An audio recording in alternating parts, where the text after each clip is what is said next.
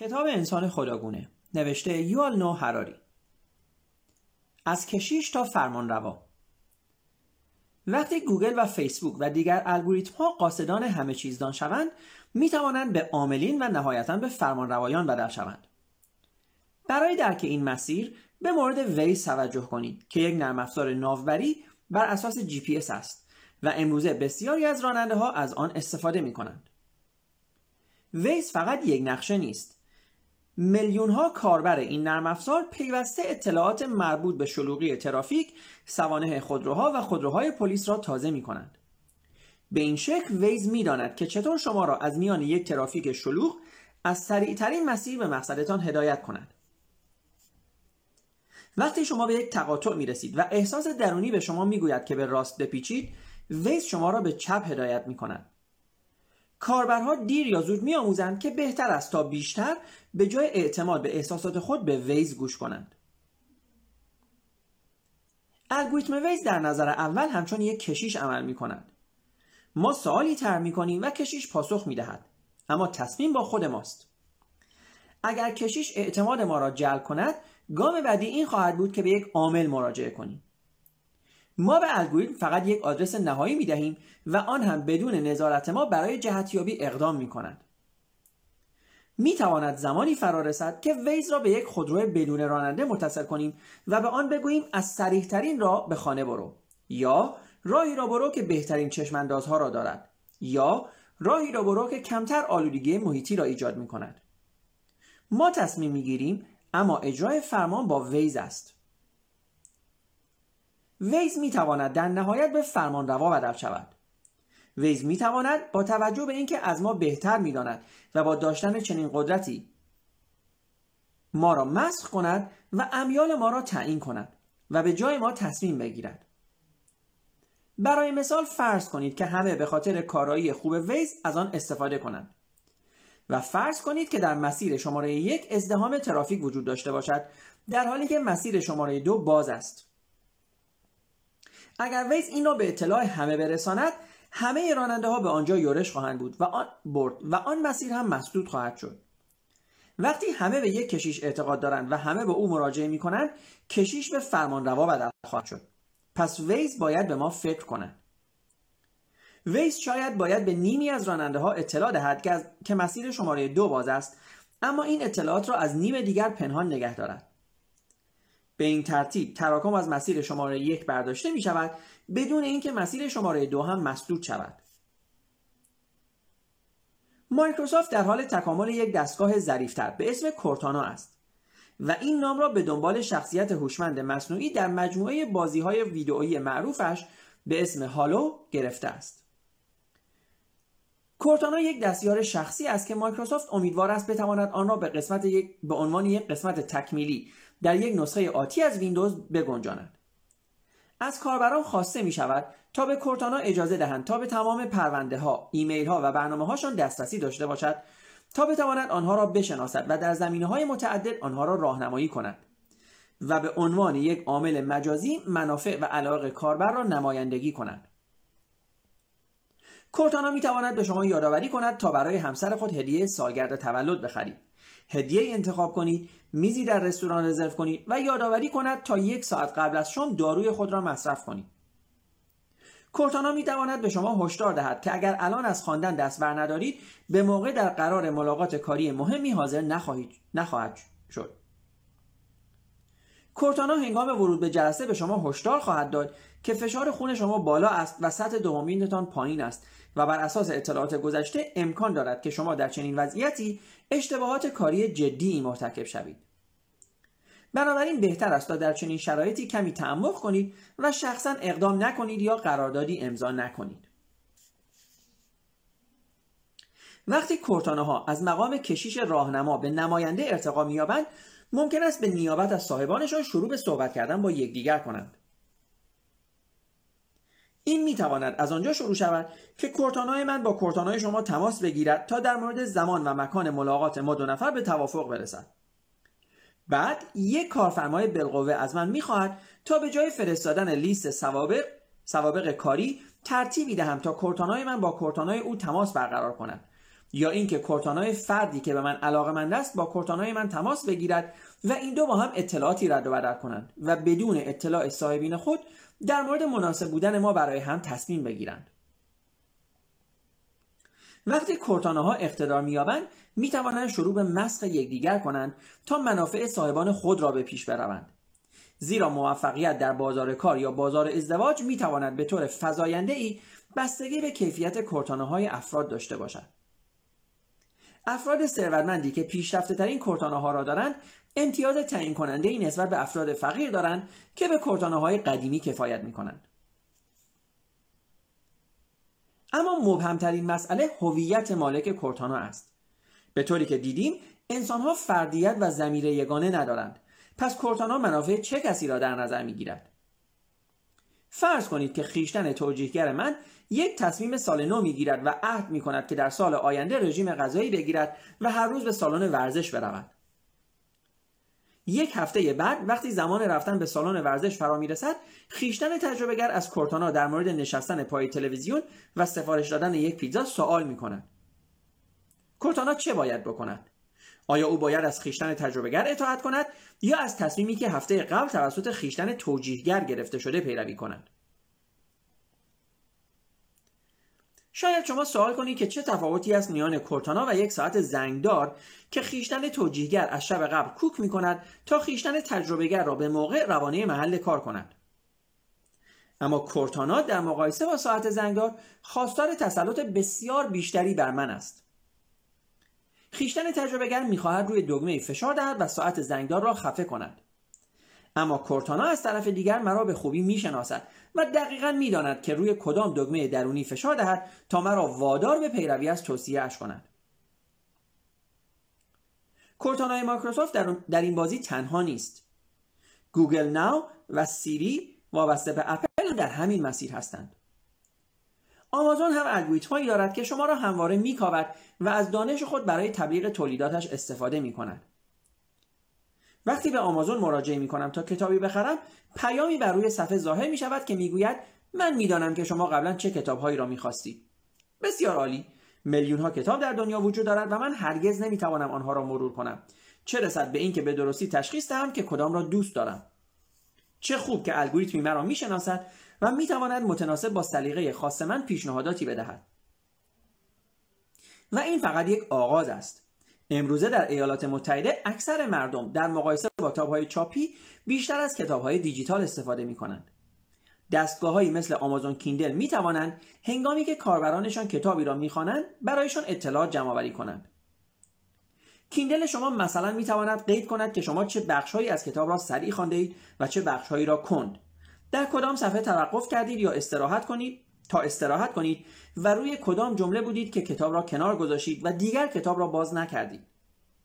شاید بهتر باشد به نویسنده گفته شود که آن قسمت را بازنویسی کند. اگر کیندل مجهز به کارکرد بازشناسی چهره و سنسورهای بیومتریک می بود می توانست بداند که چه چیزی شما را می خنداند غمگین می کند و عصبانی می کند. به زودی وقتی شما کتاب می کتاب هم شما را می و آنجا که شما آنچه را که خوانده اید فراموش می کنید آمازون هرگز چیزی را فراموش نخواهد کرد. چنین اطلاعاتی آمازون را قادر می سازد تا مناسب بودن یک کتاب برای شما را بهتر از هر زمان دیگری ارزیابی کند. این همچنین آمازون را قادر می کند تا پی ببرد که شما چه کسی هستید و اینکه چطور می تواند شما را روشن و خاموش کند. ما احتمالا به نقطه ای خواهیم رسید که قطع رابطه با این شبکه همه چیزدان حتی برای لحظه ای برایمان ممکن نباشد. قطع رابطه به معنی مرگ خواهد بود. اگر امیدهای پزشکی متحقق شوند انسانهای آینده در بدن خود مجموعه ای از دستگاه های بیومتریک ارگانهای بیونیک و نانوروبات قرار خواهند داد تا بر سلامتی آنها نظارت داشته باشند و در مقابل عفونتها بیماریها و آسیبها از آنها محافظت کنند. اما این دستگاه ها بدون وقفه به اینترنت متصلند هم به این دلیل که به آخرین اطلاعات پزشکی مجهز شوند و هم از این رو که از افراد میزبان در مقابل آفتهای فضای مجازی حفاظت شوند درست مثل کامپیوترها دستگاه های تنظیم کننده ضربان قلب، سمعک ها و دستگاه های ایمنی نانوتک هم می توانند همواره دستخوش حمله ها، تروجان ها و کرم های ویروسی قرار گیرند. اگر به طور منظم برنامه های آنتی ویروس بدن تازه یابی نشوند ممکن است روزی از خواب بیدار شویم و پی ببریم که میلیون ها نانوربات توسط هکرهای کره شمالی تحت کنترل درآمدند. بنابراین فناوری های نوین قرن 21 می تواند انقلاب انسانگرا را متوقف کنند اقتدار انسانها را از آنها سلب کنند و به جای آن الگوریتم های غیر انسانی را بر انسانها حاکم گردانند. اگر شما از یک چنین جهتگیری در وحشت هستید متخصصین کامپیوتر را به این دلیل سرزنش نکنید. این مسئولیت به عهده زیست شناسان است. اهمیت اساسی دارد تا بدانیم که تمامی این روند بیش از آن که متأثر از علم کامپیوتر باشد ملهم از بینش های زیست شناختی است.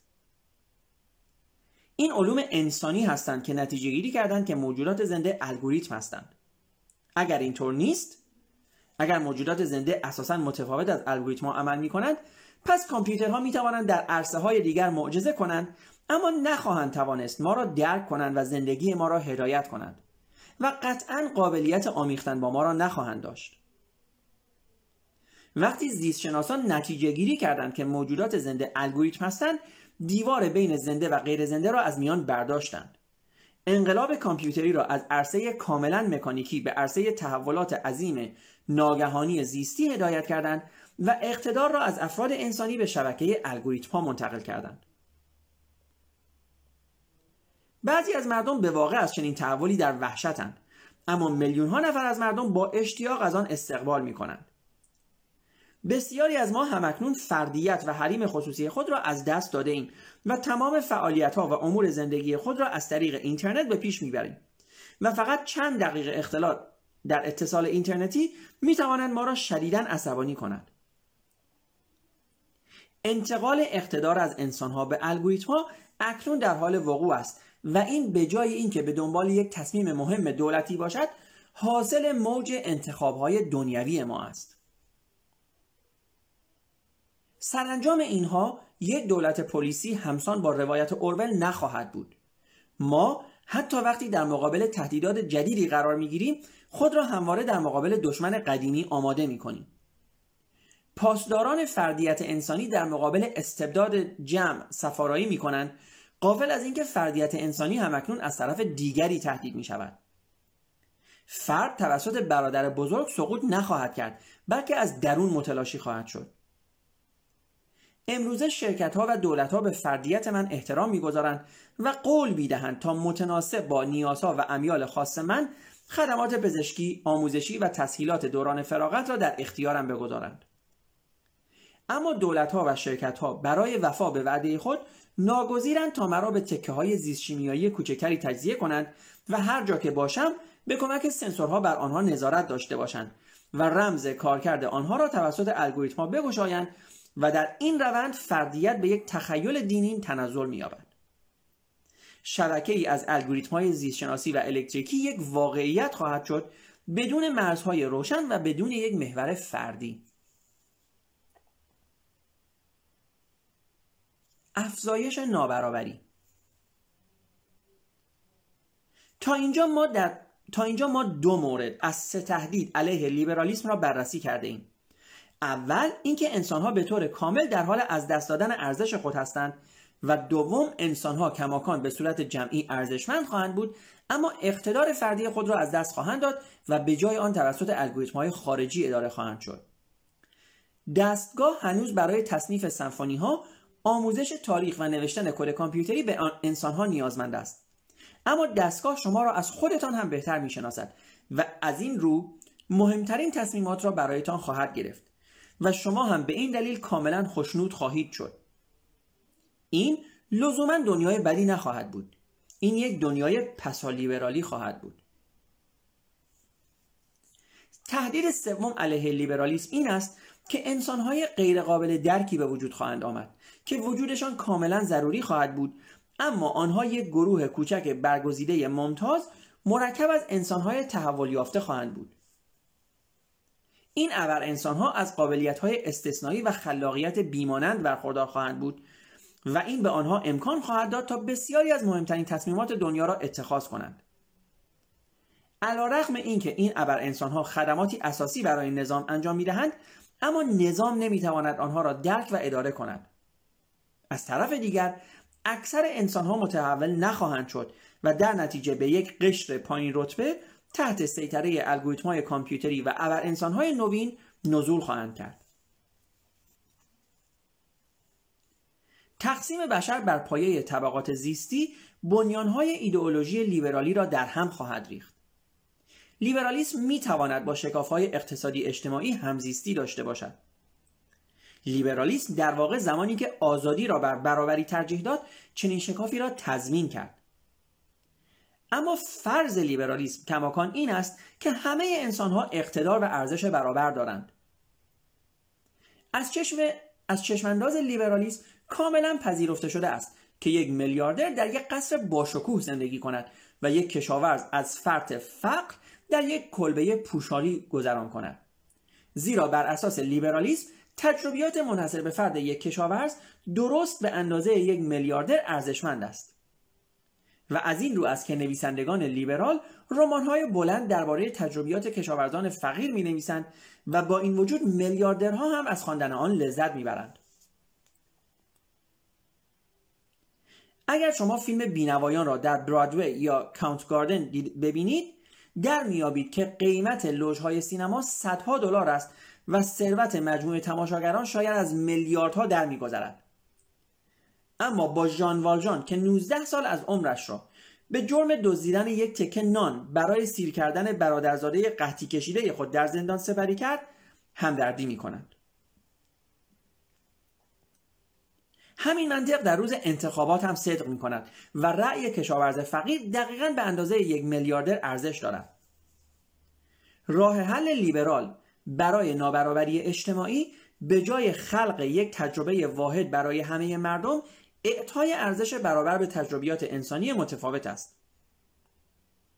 اما اگر ثروتمند و فقیر نه فقط به واسطه میزان دارایی خود بلکه همچنین بر اساس شناخت زیستی واقعیشان اصلا فاصله بگیرند این راه حل چه آینده ای خواهد داشت؟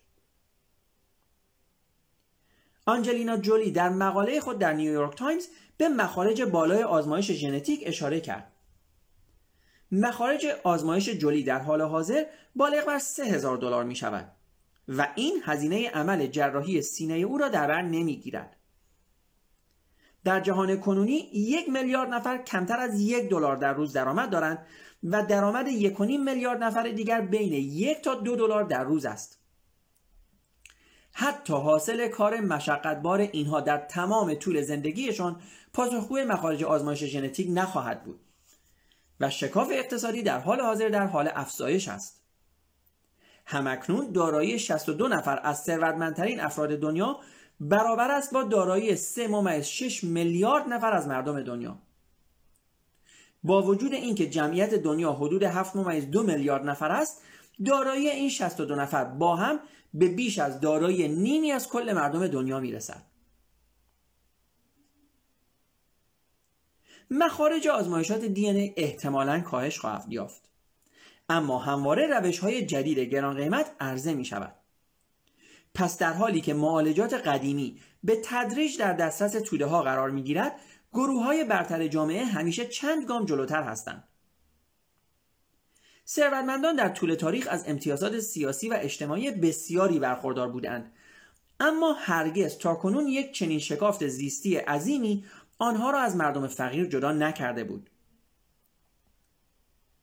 اشراف دوران قرون وسطا مدعی بودند که خون قلیستری در رگهایشان در جریان است و براهمنهای هندو هم تاکید داشتند که خود آنها ذاتا از همه مردم دیگر باهوشترند. اما این فقط یک خیال بافی محض بود. ولی ما در آینده احتمالا شاهد شکافهایی واقعی در قابلیت های جسمی و شناختی خواهیم بود که جامعه را به دو طبقه تحول یافته و آنهای دیگر تقسیم خواهند کرد. وقتی محققین با این سناریو مواجه می شوند پاسخ معمول آنها این است که دستاوردهای پزشکی بسیاری در قرن بیستم با ثروتمندان شروع شد اما به مرور زمان تمام مردم را در بر گرفت و به جای اینکه شکاف اجتماعی را گسترش دهد آن را کمتر کرد. برای مثال در ابتدا این طبقات بالای جامعه در جوامع غرب بودند که از واکسن ها و آنتیبیوتیک ها بهره مند شدند. اما این دستاوردها امروزه جان انسانها در تمام دنیا را نجات می‌دهد. اما به دو دلیل مهم تکرار این روند در قرن 21 شاید یک تفکر آرزومندانه باشد. اولا اینکه علم پزشکی همکنون یک انقلاب عظیم ادراکی را پشت سر می‌گذارد. هدف علم پزشکی قرن بیستم نابودی بیماری ها بود. هدف علم پزشکی در قرن 21 بهبودی فزاینده سلامتی است. نابودی امراض یک پروژه تصاوی طلبانه بود زیرا فرض بر این بود که برای سلامتی جسمی و روحی یک الگوی هنجاری واحد وجود دارد که همه مردم باید از آن برخوردار شوند. اگر کسی در زیر این خط هنجاری قرار می گرفت این وظیفه دکتر بود تا مشکل او را حل کند و به او کمک کند تا مثل همه بشود. اما برخلاف این ارتقای سلامتی پروژه گروه های بالادست جامعه است. زیرا اندیشه یک الگوی واحد جهانی که با همه سازگار باشد را رد می کند و به دنبال ممتاز کردن گروهی بر سایر مردم است. افرادی هستند که در جستجوی حافظه خارق العاده هوش برتر و توانایی های جنسی درجه یک هستند.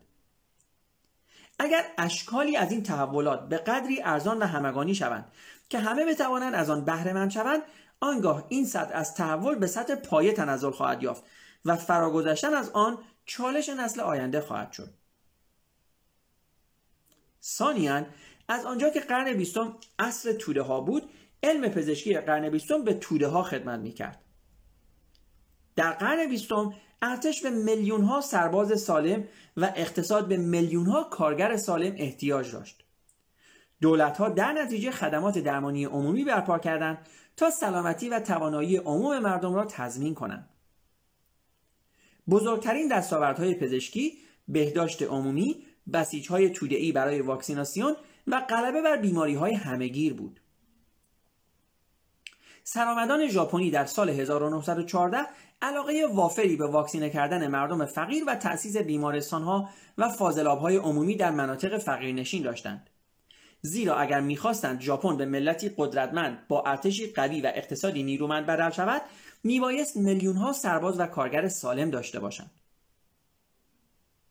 اما شاید اصر توده ها و همراه با آن اصر پزشکی توده ای سپری شده است از آنجا که سربازان و کارگران انسانی جای خود را به الگوریتم ها می‌دهند حداقل سرآمدانی وجود دارند که چنین نتیجه گیری می کند که مزیتی در بهبود بخشیدن به شرایط زیستی و سلامتی توده ها و مردم فقیر بیمصرف نیست و تمرکز بر متحول کردن معدودی ابر انسان خارق العاده اهمیت بسیار بیشتری دارد.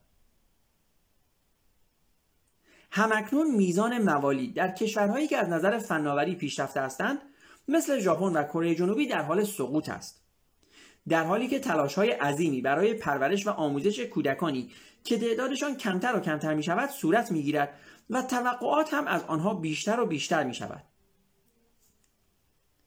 چطور کشورهای در حال توسعه مثل هند، برزیل و نیجریه امیدوارند بتوانند با ژاپن رقابت کنند؟ این کشورها را می‌توان به یک قطار دراز تشبیه کرد. سرآمدان در واگن درجه یک نشسته و از خدمات درمانی، آموزش و سطح درآمدی همتراز با اکثر کشورهای پیشرفته دنیا برخوردارند. اما صدها میلیون شهروند معمولی که واگن‌های درجه سه را اشغال کرده اند هنوز از بیماری های شایع، جهل و فقر رنج می‌برند. آیا سرآمدان جوامع هند، برزیل و نیجریه چه تصمیمی برای قرن آتی دارند؟ سرمایه گذاری روی حل مشکلات صدها میلیون مردم فقیر سرمایه گذاری روی حل مشکلات صدها میلیون مردم فقیر یا متحول کردن چند میلیون ثروتمند در تفاوت با قرن بیستم که سرآمدان جامعه نفعی در حل مشکلات مردم فقیر داشتند زیرا آن مردم از نظر نظامی و اقتصادی دارای اهمیت بودند مؤثرترین استراتژی بیرحمانه در قرن 21 می تواند جدا کردن واگن‌های درجه 3 از قطار در حال حرکت و حرکت و سریعتر کردن سرعت آن به پیش باشد.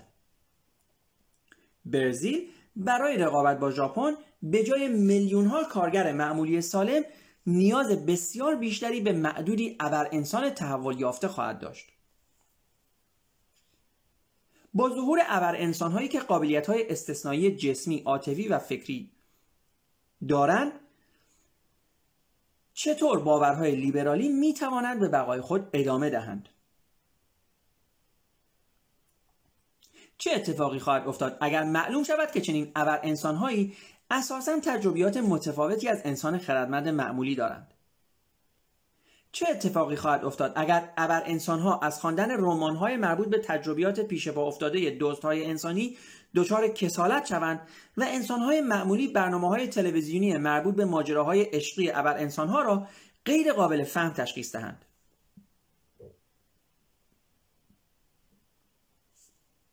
هدف پروژه بزرگ انسانی قرن بیستم یعنی چیرگی بر قحطی، تاون و جنگ تضمین یک معیار جهانی برای رفاه، بهداشت و صلح بدون استثنا برای همه مردم بود.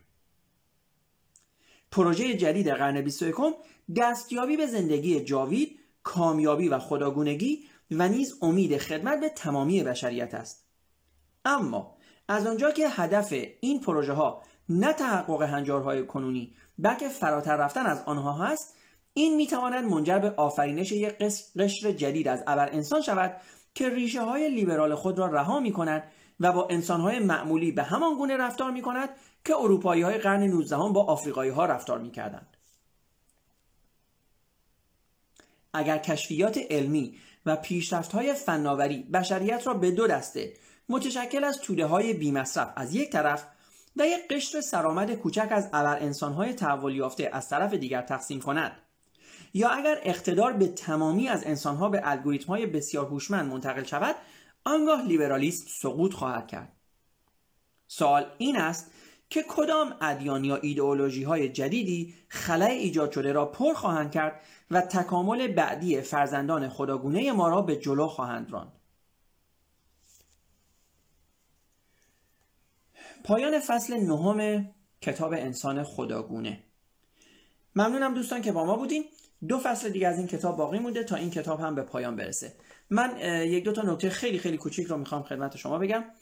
اولیش در مورد تمثیلی هست که آقای یوالنو هراری در این کتاب به کار برده برای اخشار بسیار ثروتمند مرفه و قشرهای ضعیفتر که که اصطلاحا از یک تمثیل قطار استفاده کرده با واگن هایی که در جلو هستند برای ثروتمندان و واگن هایی در عقب قطار برای فقیران. و اینکه شاید یک زمانی این اقتضا به وجود بیاد که در حقیقت قطار از همدیگه جدا بشه و واگن های ضعیفتر به حال خود رها بشن.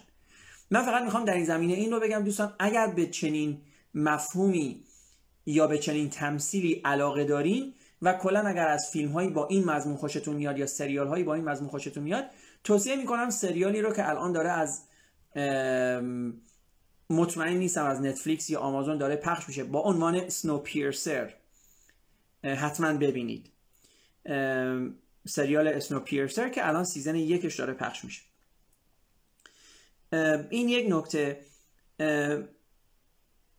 نکته بعدی این خواهد بود که همینجور که این کتاب گفته طبیعتا یک سری چیزهایی به وجود میاد که اول در اختیار طبقات ثروتمندتر قرار می‌گیره که خب این چیز بسیار طبیعی هست به خاطر اینکه هزینه تولید اونها بسیار بالاست و خب طبیعتا اخشار ثروتمندتر فقط می‌تونن بخرن و بعد اون کم کم با تولید انبوه یا حالا به هر حال با بحث های مربوط به سوبسیدهایی که دولت های مختلف ممکنه بدن تبدیل بشه به یک چیز همگانی. دو سه تا مثال زده اینجا. یکی در مورد واکسن که مثال خیلی جالبی هست دوستان. من توصیه می‌کنم حتما در مورد واکسن و واکسن زدن مطالبی رو بخونید و اینکه خب حالا این رو به عنوان یک مثال نام برده از چیزی که در ابتدا فقط در اختیار ثروتمندها بوده. و خیلی جالب است که شما وقتی تاریخ واکسن رو می‌خونید اگر بخونید می‌بینید که عمده تئوری های توطعه ای که در مورد واکسن زدن وجود داره چقدر راحت در این تاریخ محو میشه. از جمله همین که فقط کافیه فکر بکنیم اگر واکسن زدن چیزی بود برای عقیم کردن توده ها یا نمی‌دونم چیزهایی از این قبیل که امروزه زیاد راجع بهش صحبت میشه چرا ثروتمندان اول این رو روی خودشون امتحان می‌کردن؟ حالا بماند در صورت من مطمئنم دوستانی خواهند بود که مطالب من رو به یک عبارتی چرند تلقی بکنن و کماکان معتقد باشن که واکسن چیز جالبی نیست. اوکی هر کسی اختیار دانش خودش رو داره و اختیار جهانبینی خودش رو. منتها من می‌خوام اینو بگم می‌خوام به اینجا برسم دوستان که ببینید خیلی از چیزها واقعا به همین شکل شروع شده در دنیا. یعنی ابتدا در اختیار گروه خاصی بوده و بعد به هر دلیلی توسعه پیدا کرده. ببینید مثلا اینترنت همینطوری بوده. همه شما می‌دونید که اینترنت به عنوان یک پروژه دفاعی اول در زمان جنگ سرد در وزارت دفاع آمریکا توسعه پیدا کرد و بعد به عنوان کم کم اول مراکز نظامی حساس رو در شرق و غرب آمریکا به هم دیگه متصل می‌کرد بعد کم کم دانشگاه متصل شدن بود و بعد کم کم تبدیل شد به چیز همگانی. در همین زمینه بد هم نیست بدونید که بعضی از زبانهای برنامه نویسی مثل Ada ابتدا توی آزمایشگاه های نظامی تولید شده و بعد کم کم طبیعتا در اختیار همه قرار گرفته. جی پی اس همینطور هست دوستان. جی پی اس که امروزه همه ما از اون استفاده می‌کنیم و یک سرویس بسیار بسیار مفید هست برای navigation و مسیریابی طبیعتا یک پروژه نظامی بوده دوستان. حتما شما در جریان هستید. GPS Global Positioning System سیستمی است که آمریکا داره. می‌دونید حتما که روسیه سیستم خودش رو داره به اسم GLONASS. ژاپن سیستم ناوبری خودش رو داره. اروپا سیستم ناوبری خودش رو داره و هند هم سیستم ناوبری خودش رو داره. اگر دوست داشتین می‌تونید حتما تو اینترنت اطلاعات خیلی خیلی جالبی در این زمینه پیدا بکنید منتها از همه این سیستم ها آمریکا تصمیم گرفت که سیستم جی پی رو حداقل بخشیش اگر همه نه. و من می‌دونم که دوستان خیلی راحت می‌تونن برن میلیون ها تئوری توطئه در این زمینه هم پیدا بکنن. چون ساختن تئوری توطئه کار سختی نیست که چرا جی پی در اختیار همه قرار گرفته. ولی در صورت آمریکا تصمیم گرفت که سیستم جی پی رو همگانی بکنه. طبیعتا امروزه همه شما روی گوشیاتون جی پی اس دارین که می‌تونید روشنش بکنید روی ماشیناتون. ممکنه دستگاه navigation و داشته باشین که از جی پی اس استفاده می‌کنه. و خیلی چیزهای دیگه هم همینطور بوده. مثال جالب دیگه ای که باز هم توی این کتاب هست مثال مثال آنتیبیوتیک ها هست که اول در اختیار ثروتمندان بوده و بعد کم کم در اختیار همه قرار گرفته. ممکن هست چنین چیزی در آینده هم اتفاق بیفته. یعنی تکنولوژی های جدیدی بیان. البته قطعا اتفاق میفته من اون چیزی که مد نظر این کتاب هست و منظورمه. که ممکنه یکی از تکنولوژی ها که به انسان ها قدرت خداگونه خواهند داد در ابتدا فقط در دسترس یک سری ثروتمندان باشند و بعد کم کم با پایین آمدن هزینه تولید اون یا به هر حال به هر دلیل دیگه کم کم در اختیار به عبارتی همه قرار بگیرن. وقتی میگم همه منظورم 100 درصد مردم نیست یعنی عمده مردم. و این هم یک مسئله دیگه است. یک, یک نکته دیگه رو هم که دوستان باید واقعا جداگانه بهش بحث بکنیم اینه که یعنی دوست دارم که جداگانه به این مسئله صحبت بکنم. این هست که در آینده و با پیشرفت هایی که علم پزشکی حاصل خواهد کرد. به عنوان مثال دوستان پروژه‌ای که انسانها رو نگیم نامیرا ولی نمیرا بکنه یعنی انسان در حالت عادی نمیره این پروژه ها می‌تونن منجر به این بشن که کلا مفهوم ما از خیلی از مسائلی که ما در دورور خودمون داریم عوض بشه. مفاهیمی مثل همینطور که تو این کتاب هم البته اشاره کرد مفاهیمی مثلا مثل مونوگمی یا تک همسری مفاهیمی مثل اصطلاحا باروری و فرزند دار شدن. اینها مفاهیمی است که طبیعتا دستخوش تغییر خواهد شد. چون شما فقط کافیه فکر بکنید اگر واقعا جامعه انسانی به اون جایی برسه اگر به اون جایی برسه که انسان ها نمیرن اون وقت واقعا نیاز ما برای تولید مثل به شکلی از بین خواهد رفت. و وقتی نیاز ما برای تولید مثل از بین بره یعنی به عبارتی وقتی جامعه تصمیم بگیره فرض کنید دولتی تصمیم بگیره که فقط زمانی اجازه باروری بده که اصطلاحا نیاز به اون نیرو داشته باشه یعنی به عبارتی یک سری آدم هایی به هر شکل حالا بمیرن و دولت مجبور باشه اونها رو جایگزین بکنه با نیروهای جدید.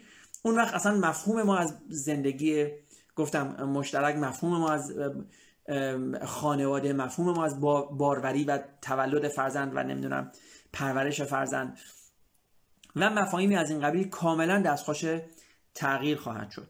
طبیعتا همه اینا مستلزم اون اگر بزرگی است که اتفاق بیفته یعنی انسان ها به اون قابلیت برسن که دیگه نمیرن. دوستان ممنونم که با ما بودین. همینطور که گفتن فصل نو این کتاب هم تموم شد. می‌تونین پادکست های این کتاب رو در کانال یوتیوب تلگرام یا اینستاگرام مینیو تاک دنبال بکنید یا پادکست های صوتی اون رو با جستجو کردن مینیو تاک یا مینیو پادکست در Apple Podcasts، Google Podcasts، Breaker، Anchor، Spotify یا Castbox دنبال بکنین و پیدا بکنین و دنبال بکنین. ممنونم از اینکه با ما بودین. روز و شب شما خوش.